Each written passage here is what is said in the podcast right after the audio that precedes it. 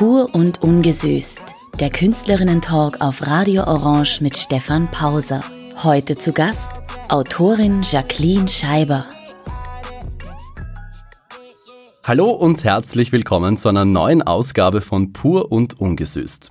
Künstlerinnen und Künstler haben oftmals einen ganz besonderen Blick auf die Welt und genau darüber wollen wir in der Sendung sprechen. Jeder Gast, jede Künstlerin bringt neue Denkanstöße mit und ich bin mir sicher, es werden jetzt gleich eine ganze Menge dazukommen. Heute bei mir zu Gast die Autorin Jacqueline Scheiber, einigen auch besser bekannt unter ihrem Künstlerinnennamen Minusgold. Schön, dass du da bist. Ich freue mich sehr, danke. Jacqueline, du bist Autorin, Kolumnistin, Vortragende, Content Creator auf Social Media. Davor hast du eine Ausbildung zur Sozialarbeiterin gemacht und auch einige Jahre in dem Bereich gearbeitet. Ähm, hast du zu der Zeit auch schon den Drang gespürt, dich künstlerisch auszudrücken? Ja, den Drang habe ich schon von ganz früh aufgespürt. Ich glaube, das war da, bevor überhaupt irgendeine Berufsidee da war. Aber ich habe ich hab mich für den pragmatischeren Weg entschieden oder wurde dazu entschlossen, sozusagen. Du hast als Sozialarbeiterin gearbeitet. Das ist ein tougher Job, kann ich mir vorstellen. Wie hat dich das als Mensch geprägt? Mm, ich finde es immer spannend, weil natürlich ist die soziale Arbeit ein Feld, in dem von außen betrachtet man mit Menschen arbeitet, die sich in Krisen befinden oder die in irgendeiner Form eine Not haben und Unterstützung oder Begleitung brauchen. Für mich war die soziale Arbeit immer ein bisschen ein Heimspiel, weil als ich, also ich habe vor der sozialen Arbeit ein anderes Studium begonnen und abgebrochen, wie man das natürlich so macht. Und in dem Studium der sozialen Arbeit habe ich dann gemerkt, ah, es gibt tatsächlich eine Berufsausbildung, die meine Kompetenzen schult und meine Fähigkeiten weiter ausbildet und dem Unterfütterung gibt. Und deswegen habe ich mich darin so wohl gefühlt, weil es war praktisch, glaube ich, die Basis einfach da. Und dann habe ich Werkzeug bekommen und das hat mir so eine sehr, eine sehr selbstbewusste, professionelle Identität gegeben. Und was hat das mit deiner Persönlichkeit gemacht? Hat sich es die dadurch verändert? Auf jeden Fall. Ich glaube einfach, dass es für mein, auch für meine Arbeit und für mein Schreiben immer ganz wichtig war, nah an Menschen zu sein. Ich habe also viele hundert Menschen in vulnerablen Situationen erlebt und das fehlt mir jetzt, seit ich ähm, nicht mehr in der sozialen Arbeit tätig bin, manchmal, dass ich mir denke, ich habe ein bisschen so die Verbindung zur Gesellschaft verloren. Also man bewegt sich dann in anderen Kreisen und das war schon auch immer so ein Reality-Check, so worum geht es eigentlich wirklich. Ich könnte mir vorstellen, dass da vielleicht auch ein Thema ist, ähm, eben der Connection, aber gleichzeitig auch, also die Verbindung, die du angesprochen hast, die jetzt so ein Stück verloren geht, aber vielleicht auch ein Teil, sich abzugrenzen. Wo ist da sozusagen die Trennlinie für dich? Die Abgrenzung war immer einfacher, finde ich sogar einfacher, wenn man sozusagen in einem institutionellen Rahmen ist, als wenn alles an der eigenen Person hängt. Also in der sozialen Arbeit bin ich irgendwann nach Hause gegangen oder dann war irgendwann Wochenende und dann war ganz klar, dass ich nicht in dieser Rolle bin. Das verschwimmt jetzt schon sehr stark und ich merke so, mein Privates ist schon auch immer ein Arbeitsgegenstand. Und das hat natürlich auch mit den Dingen zu tun, die ich öffentlich bespreche, dass ich nicht die Form von Autorin oder Künstlerin bin, die ähm, so eine unnahbare Persona erschaffen hat, sondern ich möchte eigentlich das Gegenteil sein. Aber die Abgrenzung ist ähm, auf jeden Fall ein Thema, mit dem ich mich noch sehr stark auseinandersetze. Rennen, warten, bleiben, so heißt dein aktuelles Buch, das du im Eigenverlag produziert hast und mit dem du letztes Jahr viel unterwegs warst. Mhm. Der große Abschluss deiner Lesetour war die Konzertlesung im Gartenbau-Kino gemeinsam mit dem Schmusechor. Der Termin war innerhalb kürzester Zeit ausverkauft. Ähm, auch keine Selbstverständlichkeit im Moment, wo bei vielen Künstlerinnen und Künstlern äh, man hört, halb voll ist das neue mhm. ausverkauft. Ähm, was für Erinnerungen hast du an den Abend, der ja noch gar nicht so lang her ist? Der ist noch nicht lang her und tatsächlich hat es erst ein bis zwei Monate gebraucht, bis ich überhaupt begriffen habe, was passiert ist. Also gefühlt war es so eine Sensation, überhaupt diesen Platz zu bekommen oder diese Chance zu bekommen. Und als dann klar war, dass ähm, der Raum ausverkauft ist, waren die Verena Giesinger und ich total überwältigt. Und der Abend war dann einfach eine einzige, eine einzige Konzentration und auch Euphorie und auch ein Rausch. Und so im Nachhinein merke ich, wie viel sich verändert hat für mich. Also das hat etwas losgetreten und etwas geöffnet in mir, das nachhaltig so einen Eindruck hinterlassen hat, dass ich jetzt noch immer wieder so Gänsehaut oder Hitzewallungen bekomme, weil es mich so bewegt hat. Die Möglichkeit zu haben, vor ähm, 750 Menschen etwas darzustellen und zu inszenieren. Und was mich am meisten bewegt hat, war diese unfassbare Stille im Raum. Das sind zwei Stunden lang hätte man eine Stecknadel fallen lassen können. Es war so leise, dass wir uns währenddessen schon gewundert haben. Und danach ist das so das, was am stärksten in Erinnerung geblieben ist. Hast du dich doch selber beeindruckt? Das ist ganz schwer zu sagen. Ich, also ich bin sehr froh, weil es alles mitgefilmt worden. Und das war mir sehr wichtig und ich bin sehr dankbar, dass sich diese Möglichkeit ergeben hat. Und wenn ich es mir jetzt anschaue, fallen mir also komme ich ganz schnell in dieses Ah, das hätte ich anders machen sollen oder das wäre nicht nötig gewesen oder da hätte. Also man ist gleich schon wieder so in diesem Verbessern drinnen. Aber wenn ich dich, wenn ja. ich dir jetzt so zuhöre, du klingst sehr überrascht von dir, wie toll dieser Abend war und wie toll du warst. Ja, ich bin wirklich überrascht, weil ich nicht gedacht hätte, dass das möglich ist. Also das war genau das, was ich mir nie erträumt hätte, dass ich das mal machen darf. Du hast vorhin auch schon Verena Giesinger angesprochen, die Leiterin des Schmusechors. Mhm. Was verbindet euch? Was verbindet dich und die Verena und was verbindet dich mit dem Schmusechor? Die einfachere Frage ist, was verbindet mich mit dem Schmusechor? Ich war immer ein großer Fan und ich hatte immer, äh, war immer sehr bewegt davon, dass sie sozusagen auch Popkultur oder andere Musik als klassische Chöre auch inszenieren und, und zugänglich machen. Und ich wollte die Verena eben unbedingt mal kennenlernen und wurde zu einem ihrer Workshops eingeladen und da haben wir uns kennengelernt, obwohl ich überhaupt nicht singen kann. Und ich glaube, wo wir draufgekommen sind, was so ein ganz stark verbindendes Glied ist, ist einerseits die Sehnsucht und der Wunsch danach, nahbare Kunst zu schaffen und wirklich auch mit sehr rohen und großen Emotionen zu arbeiten, ohne uns dafür zu entschuldigen.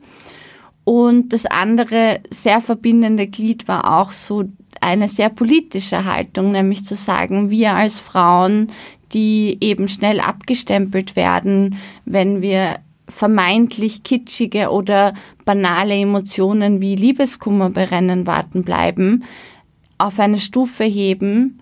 Ähm, so, es war so eine In-Your-Face-Mentalität auch ein bisschen. Wir zeigen euch jetzt, was wir auf die Beine stellen können. Ein gegenseitiges Unterstützen auch. Ja, und das war, das hat dann dazu geführt, dass es einfach ein sehr toller Abend war. Jacqueline, als Autorin ist dein Werkstoff ja die Sprache, natürlich mhm. auch die Emotionen. Wenn du Musik hörst, ähm, welchen Stellenwert haben da Sprache und Text für dich? Also müssen die Lyrics für dich gut sein oder kannst du auch bei einer Melodie und einem Nonsense-Text ähm, mitgehen und mitfühlen? Also meine größte Emotionalität liegt natürlich bei guten Lyrics und ich bin auch wirklich eine, ich glaube auf meinem Körper habe ich so 15 Songzitate tätowiert, weil das, also ich kann auch einfach, das brennt sich bei mir ein und das ist für mich ganz wichtig. Es kommt aber erst in den letzten zwei, drei Jahren dazu, dass ich auch die Melodie und die Musik an sich einfach schätzen kann oder auch die etwas in mir hinterlässt. Aber zu Hause fühle ich mich natürlich da, wo Poeten etwas musikalisch untermauern oder Poetinnen. Am 26. Jänner erscheint dein neues Buch im Piper Verlag. Ungeschönt heißt es. Wir werden gleich ausführlich darüber sprechen.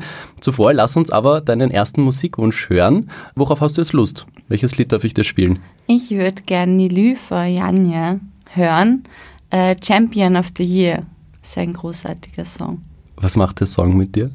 Ich finde, es ist sehr empowernd und sie ihre Musik schafft sozusagen so jemanden anzuschieben und so mh, mm, in der eigenen vollen Größe sich zu zeigen. Das macht's mit mir. Am 26. Jänner erscheint ein neues Buch im Piper Verlag Ungeschönt. Es geht um gesellschaftliche Tabus, Bodyshaming und psychische Gesundheit.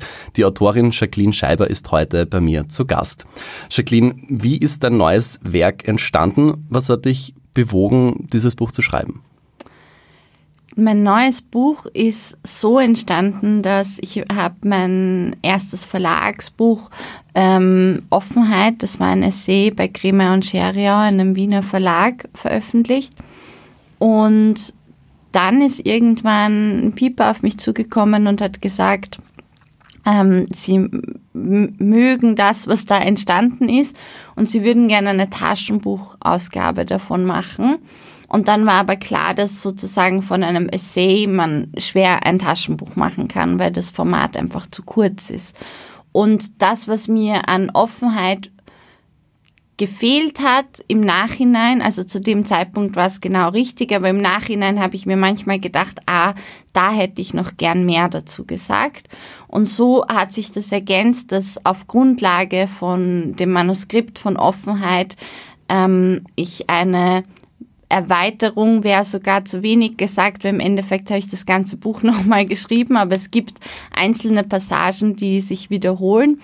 Aber ich hatte so das Gefühl, ich möchte noch einmal jetzt zu allen Themen Stellung beziehen und dann, ab dann sage ich, ihr könnt meine Meinung dazu nachlesen. Es sind sehr viele Themen, die du da behandelst. Hm, was ist denn sozusagen deine Kernbotschaft oder was ist dir ganz besonders wichtig mit diesem Buch zu sagen?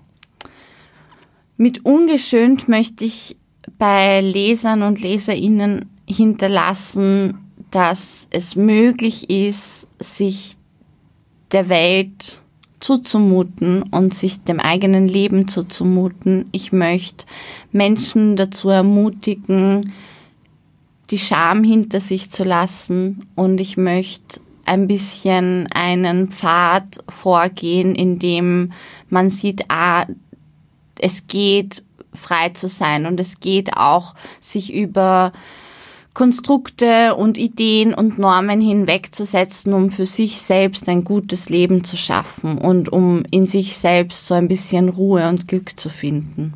Du hast jetzt gesagt, es geht, frei zu sein. Fühlst du dich selber frei? Ich fühle mich immer freier. Ich glaube, so, das ist eine Utopie. Man ist nie ganz frei von allem.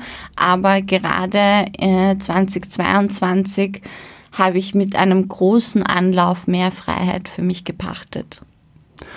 Würdest du sagen, dass du mit dir selbst zufrieden bist? Ja, natürlich gibt es ganz viele Baustellen, sagen wir so gern, oder? Also eine Baustelle, an denen man immer wieder arbeiten möchte oder wo man weiß, da muss ich manchmal genauer hinschauen. Aber ich bin sehr glücklich und stolz auf den Menschen, ähm, den, ich, ähm, den ich mir erarbeitet habe.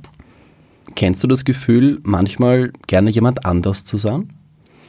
Ja, und dann frage ich mich auch, warum ist das so und was ist gerade an dieser Person das, was mich also ich habe dann sogar manchmal so Neidgefühle und das oder so auch. Eifersucht, dass man so sich denkt, ah, ich würde gerne in deren Haut stecken. Und me meistens denke ich mir dann, aber ah, diese Person hat es irgendwie leichter oder die ist mit weniger Widerstand konfrontiert. Und wenn man mit Menschen spricht, kommt man sehr schnell raus, drauf, dass das Gegenteil der Fall ist. Woher weiß man eigentlich, wer man selber ist? Wir kennen beide das Gefühl, dass wir mhm. manchmal vielleicht gern jemand anderer wären. Aber woher weiß man eigentlich, wer man selber ist? Es gibt so viele verschiedene Facetten, es gibt mhm. so viele verschiedene soziale Rollen, in die wir hineinschlüpfen, die uns auch dazu bringen, uns immer ein bisschen anders zu verhalten. Woher weißt du, wann du wirklich du bist? Sozusagen die purste Version von Jacqueline. Mhm. Ich, also es gibt einen Moment, ich habe lustigerweise in einem äh, Podcastgespräch vor zwei Monaten drüber gesprochen, ähm, ich bin drauf gekommen, wer mein roher Kern ist oder was mein roher Kern ist, als ich sozusagen sehr an der Grenze vom Leben durch Schicksalsschläge und durch wirklich, wenn, wenn man so keine Kraft mehr hat, eine Rolle oder alle anderen Rollen aufrechtzuerhalten, dann bin ich mir selbst begegnet und dann bin ich draufgekommen, ah, diese und diese Facette und dieses Überspielen mag ich mir auch nicht mehr aneignen. Und natürlich ist es total sinnvoll, in den unterschiedlichen sozialen Kontexten ähm, auch Versionen von sich zu transportieren. Aber ich glaube, es ist ganz wichtig, immer wieder hinzuschauen und zu sagen, bringt diese Rolle, die ich hier aufrechterhalte, wirklich noch den erwünschten Effekt oder wäre es nicht eigentlich auch schon okay, mehr von diesem rohen Kern auch in die Mitte zu stellen und zu sagen, hey, ich bin da. Mhm. Ist da noch ein, mit einem Abschiedsprozess verbunden, oder? Also es ist schon ein, also ich würde sogar sagen, es ist ein Trauerprozess. Ähm, mhm. sich so zu befreien von manchen Ideen, die meistens ja auch andere für einen oder eine erfunden haben die einem aber auch eine gewisse Sicherheit geben, weil man es kennt. Das stimmt. Wie kann man dann trotzdem sich von dieser Sicherheit lösen und mehr zum, zum eigenen Kern kommen, wie du es beschreibst? Also ein gutes Übungsfeld sind, glaube ich, eben sogenannte sichere Räume. Menschen, mit denen wir uns sehr wohl fühlen, Menschen, bei denen wir uns gesehen fühlen. Ich finde, da kann man immer so ein bisschen mutig sein, üben und so ausprobieren. Kann ich mich mehr und mehr zumuten? Kann ich auch mal vulnerabel sein? Kann ich auch mal wütend sein? Kann ich eine Person sein, die zu gewissen Perioden sehr unliebsam oder anstrengend ist? Und wenn, wenn man dann Erfahrungen macht, dass sich das eigentlich eh ausgeht, dann ähm, kann man es in anderen Kontexten übertragen. Das finde ich sehr schön. Ich finde auch sehr spannend das Konzept oder die Idee, sich anderen zuzumuten. Mhm. Hast du auch das Gefühl gehabt, dich zurücknehmen zu müssen, zu viel zu sein? Das höre ich auch von ganz vielen Leuten, das Gefühl zu haben, zu viel zu sein. Ja, ich, also ich glaube, das ist ein sehr beliebtes Konzept in unserem System. Also einerseits für Menschen, die große Emotionen hegen, ist es, glaube ich, ganz schwer, das auch als eine Kraft zu sehen oder auch als ein Talent zu sehen, weil es nicht erwünscht ist. Ähm, weder große Euphorie und große Freude noch wirklich tiefe Traurigkeit oder ähm, Angst, weil all diese großen Emotionen uns ja auch in Momenten daran hindern, möglichst produktiv oder leistungsfähig zu sein. Also da, wo Menschen sehr viel Raum pachten, bleibt ja was drumherum stehen. Und das ist, glaube ich, so gerade in einem politischen Kontext, in diesem Kapitalismus nicht erwünscht, dass Dinge stehen bleiben. Und Andererseits natürlich, also ich habe eine Geschichte als Frau sozialisiert zu werden, das ist ein Punkt, der, glaube ich, sehr auf der Hand liegt. Und auf der anderen Seite hat sich das sicher auch sehr in meinem Körper wiedergespiegelt. Mein Körper hat sich immer wieder sehr verändert. Ich habe ähm, große Gewichtsschwankungen gehabt und ich war sozusagen die ähm, eine Metapher auf zwei Beinen, die sich zu viel gefühlt hat und weniger sein wollte. Und das war auch ein langer Weg, so diesen Körper nicht ähm, als Vorwand oder als Bild vor mir zu tragen, sondern auch damit zu sagen, es ist jetzt einfach, wie es ist. Gibt es noch irgendetwas, wofür du dich schämst? Ah, es gibt ganz viele Situationen, für die ich mich schäme, aber auch bei denen, wenn es möglich ist, ist es auch nicht immer möglich. Also ich glaube, ich bin mit so vielen Sachen noch überhaupt nicht fertig. Zum Glück, weil sonst wäre es auch ein bisschen langweilig jetzt den Rest meines Lebens. Aber wenn ich, wenn ich ein großes Schamgefühl habe, dann denke ich immer dran, so, okay, wa, was passiert jetzt gerade und wofür, woher kommt diese Scham? So schäme ich mich, also ganz klassisch, ähm, wenn wir bei Körpern sind, ins Freibad zu gehen oder schäme ich mich in intimen Situationen mit anderen Menschen, wo es irgendwie darum geht, ob äh, mich die andere Person jetzt gerade mag oder also das sind so Dinge, schäme ich mich dafür, dass ich mich blöd verhalten habe oder dass ich zu viel getrunken habe und einen Scherz gemacht habe, der nicht angebracht war. Und dann kann man aber, finde ich, wenn man dorthin geht, dann nimmt man auch was mit, was einem beim nächsten Mal hilft. Ich habe das Gefühl, dass doch eine große Angst vor Zurückweisung mitschwingt, oder bei der Scham? Auf jeden Fall. Also die Scham ist ja, glaube ich, auch die Funktion, die uns ja in einem sehr gesitteten oder sehr kontrollierten Rahmen lässt. Und deswegen finde ich, ist die Scham so eine riesengroße Chance, weil wenn wir uns, wenn wir es schaffen, in der Scham zu bleiben, dann passiert eigentlich immer zu 99,9 Prozent was, was uns überrascht und was etwas Neues in unseren Erfahrungsschatz hinterlässt. Gibt es da irgendein Lied, das jetzt vielleicht da dazu passen würde? Zur Scham. Ja, es gibt ein gutes Lied, das zur Scham passt. Weird Goodbyes von The National und Bon Iver.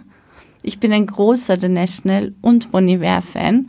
Ähm, als äh, Indie, Indie geprägtes Kind aus den 2008 bis 2010ern. Ich finde, das war die, die goldene Zeit des Indie. Und äh, dieser Song spricht so ein bisschen auch davon, wenn man sich so ein bisschen komisch verabschiedet hat. Jacqueline, deine künstlerische Arbeit ist geprägt von der Auseinandersetzung mit gesellschaftlichen Tabus. Wir haben gerade ausführlich darüber gesprochen. Ich denke, man kann deine Kunst als Gesellschaftskritik bezeichnen, im allerpositivsten Sinne. Das führt mich aber auch gleich zu meiner nächsten Frage. Muss Kunst deiner Meinung nach immer einen humanistischen oder intellektuellen Anspruch haben oder darf Kunst auch einfach einmal Spaß machen und unterhalten? Ich finde, dass in der Kunst so viel Möglichkeit und Raum da, da ist, alles zu sein eigentlich. Und ich bin eigentlich auch, ich habe eine starke Gegenhaltung dazu, dass man Kunst auch immer so in eine in Prestige behaftete Räume hebt und sie dadurch so unzugänglich macht für ganz große Gruppen unserer Gesellschaft.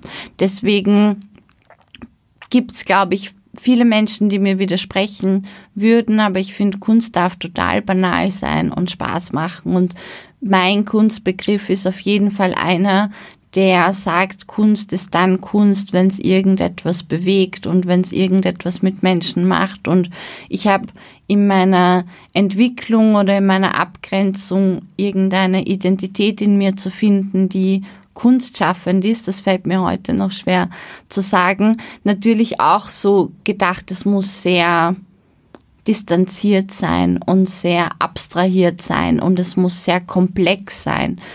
Und dann schaue ich mir auch in der Musik oder in der, im Film Dinge an und denke mir, aber das, was viele Menschen eint und was viele Menschen bewegt, ist auch oft einfach was sehr Banales und das ist schön, wenn Menschen schaffen, auch das zu konservieren und zu zeigen.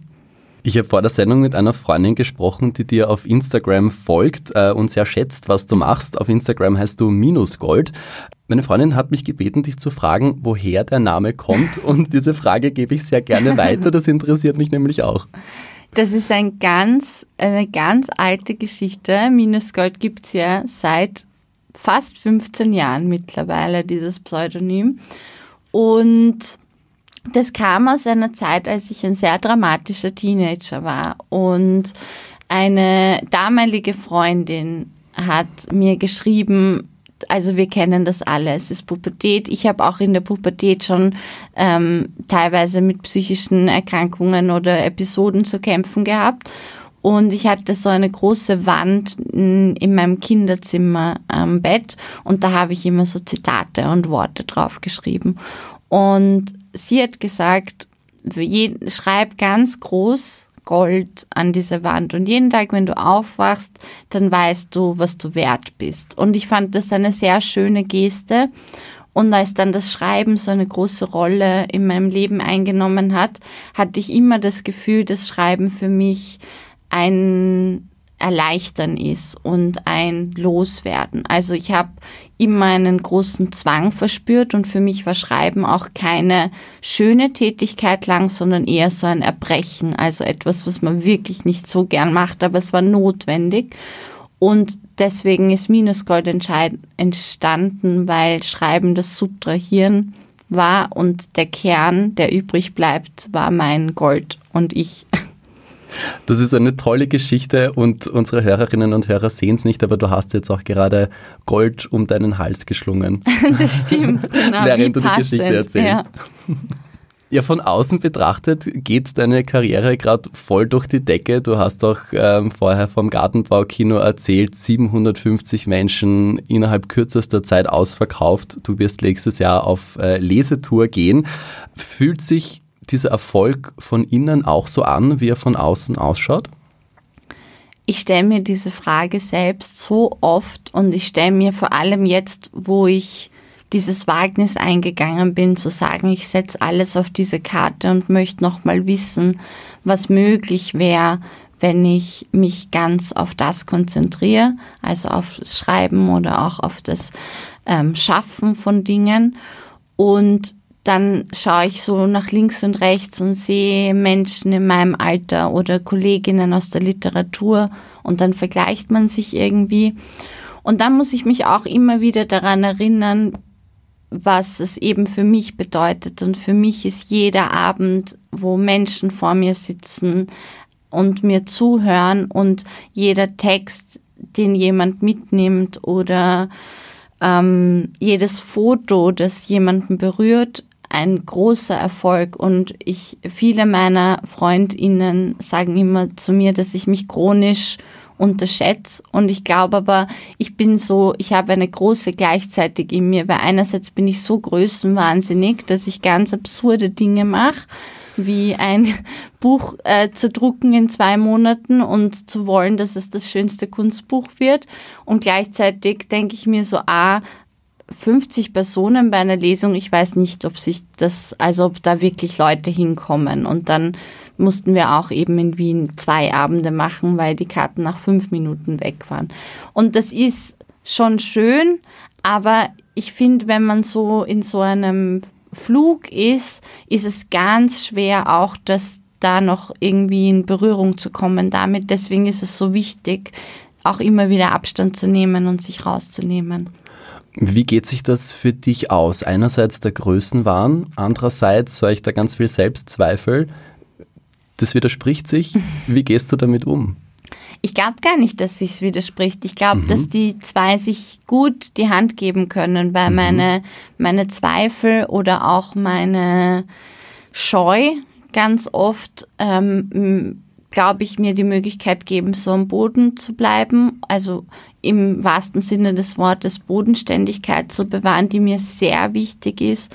Und auch, ich möchte einfach unter keinen Umständen eine unnahbare Person werden. Und ich möchte unter keinen Umständen eine Selbstverständlichkeit dafür entwickeln, was ich hier machen darf. Ich glaube, es ist ein irrsinniges Privileg und es ist auch ein bisschen absurd, dass sich so viele Menschen dafür interessieren, was ich zu sagen habe. Und der Größenwahn ist, glaube ich, der Motor, der immer wieder neue Ideen kommen lässt, der sich denkt, ah, lass uns doch das machen, das hat sich noch niemand getraut. Und diese Kombination ist, glaube ich, so, ich stelle mir das vor wie jemand, der halt auf, auf dem Boden steht, aber die Hände halt so weit nach oben streckt, wie es möglich ist. Das ist ein sehr schönes Bild. Was wird dich denn der größten Wahn äh, oder wohin wird dich der größten Wahn in Zukunft denn noch führen? Was, was möchtest du noch mit uns teilen?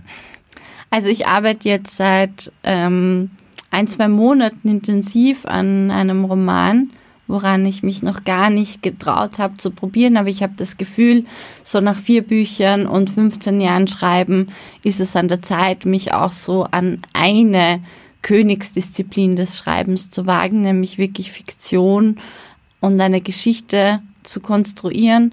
Und das ist was, was mich, wofür ich gerade total brenne, an einem Zeitpunkt, wo das äh, nächste Buch noch gar nicht draußen ist. Und ansonsten freue ich mich extrem, wenn ich ganz viele Dinge machen kann, die man nicht in der Literatur vermutet hat bis jetzt. Also da gibt es schon ein paar Ideen und ich finde, der Schmusechor-Auftritt im Gartenbaukino war ein gutes Beispiel dafür, weil wenn ich es mir aussuchen kann, dann möchte ich Menschen ganz viele Ebenen bieten, mit den Dingen in Berührung zu kommen, die ich mache. Und ich bin zwar, glaube ich, auch eine gute Alleinunterhalterin, aber es ist noch mal schöner, wenn es mehrere Ebenen gibt.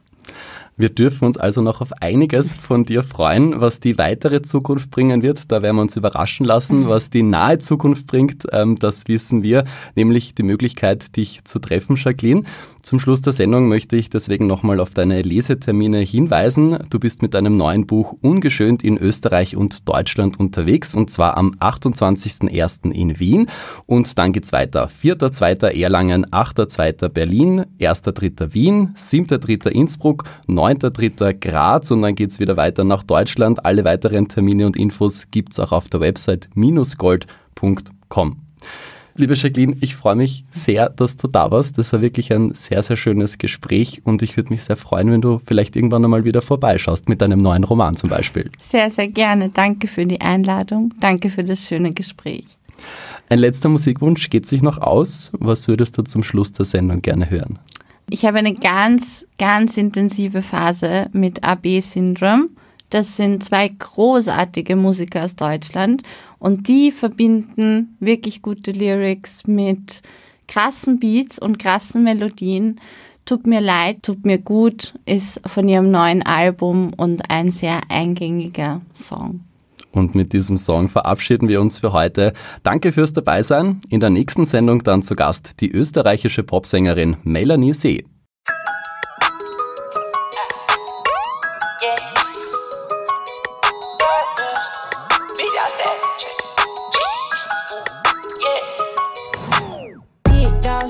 Pur und ungesüßt. Der Künstlerinnen-Talk auf Radio Orange mit Stefan Pauser. Heute zu Gast Autorin Jacqueline Scheiber.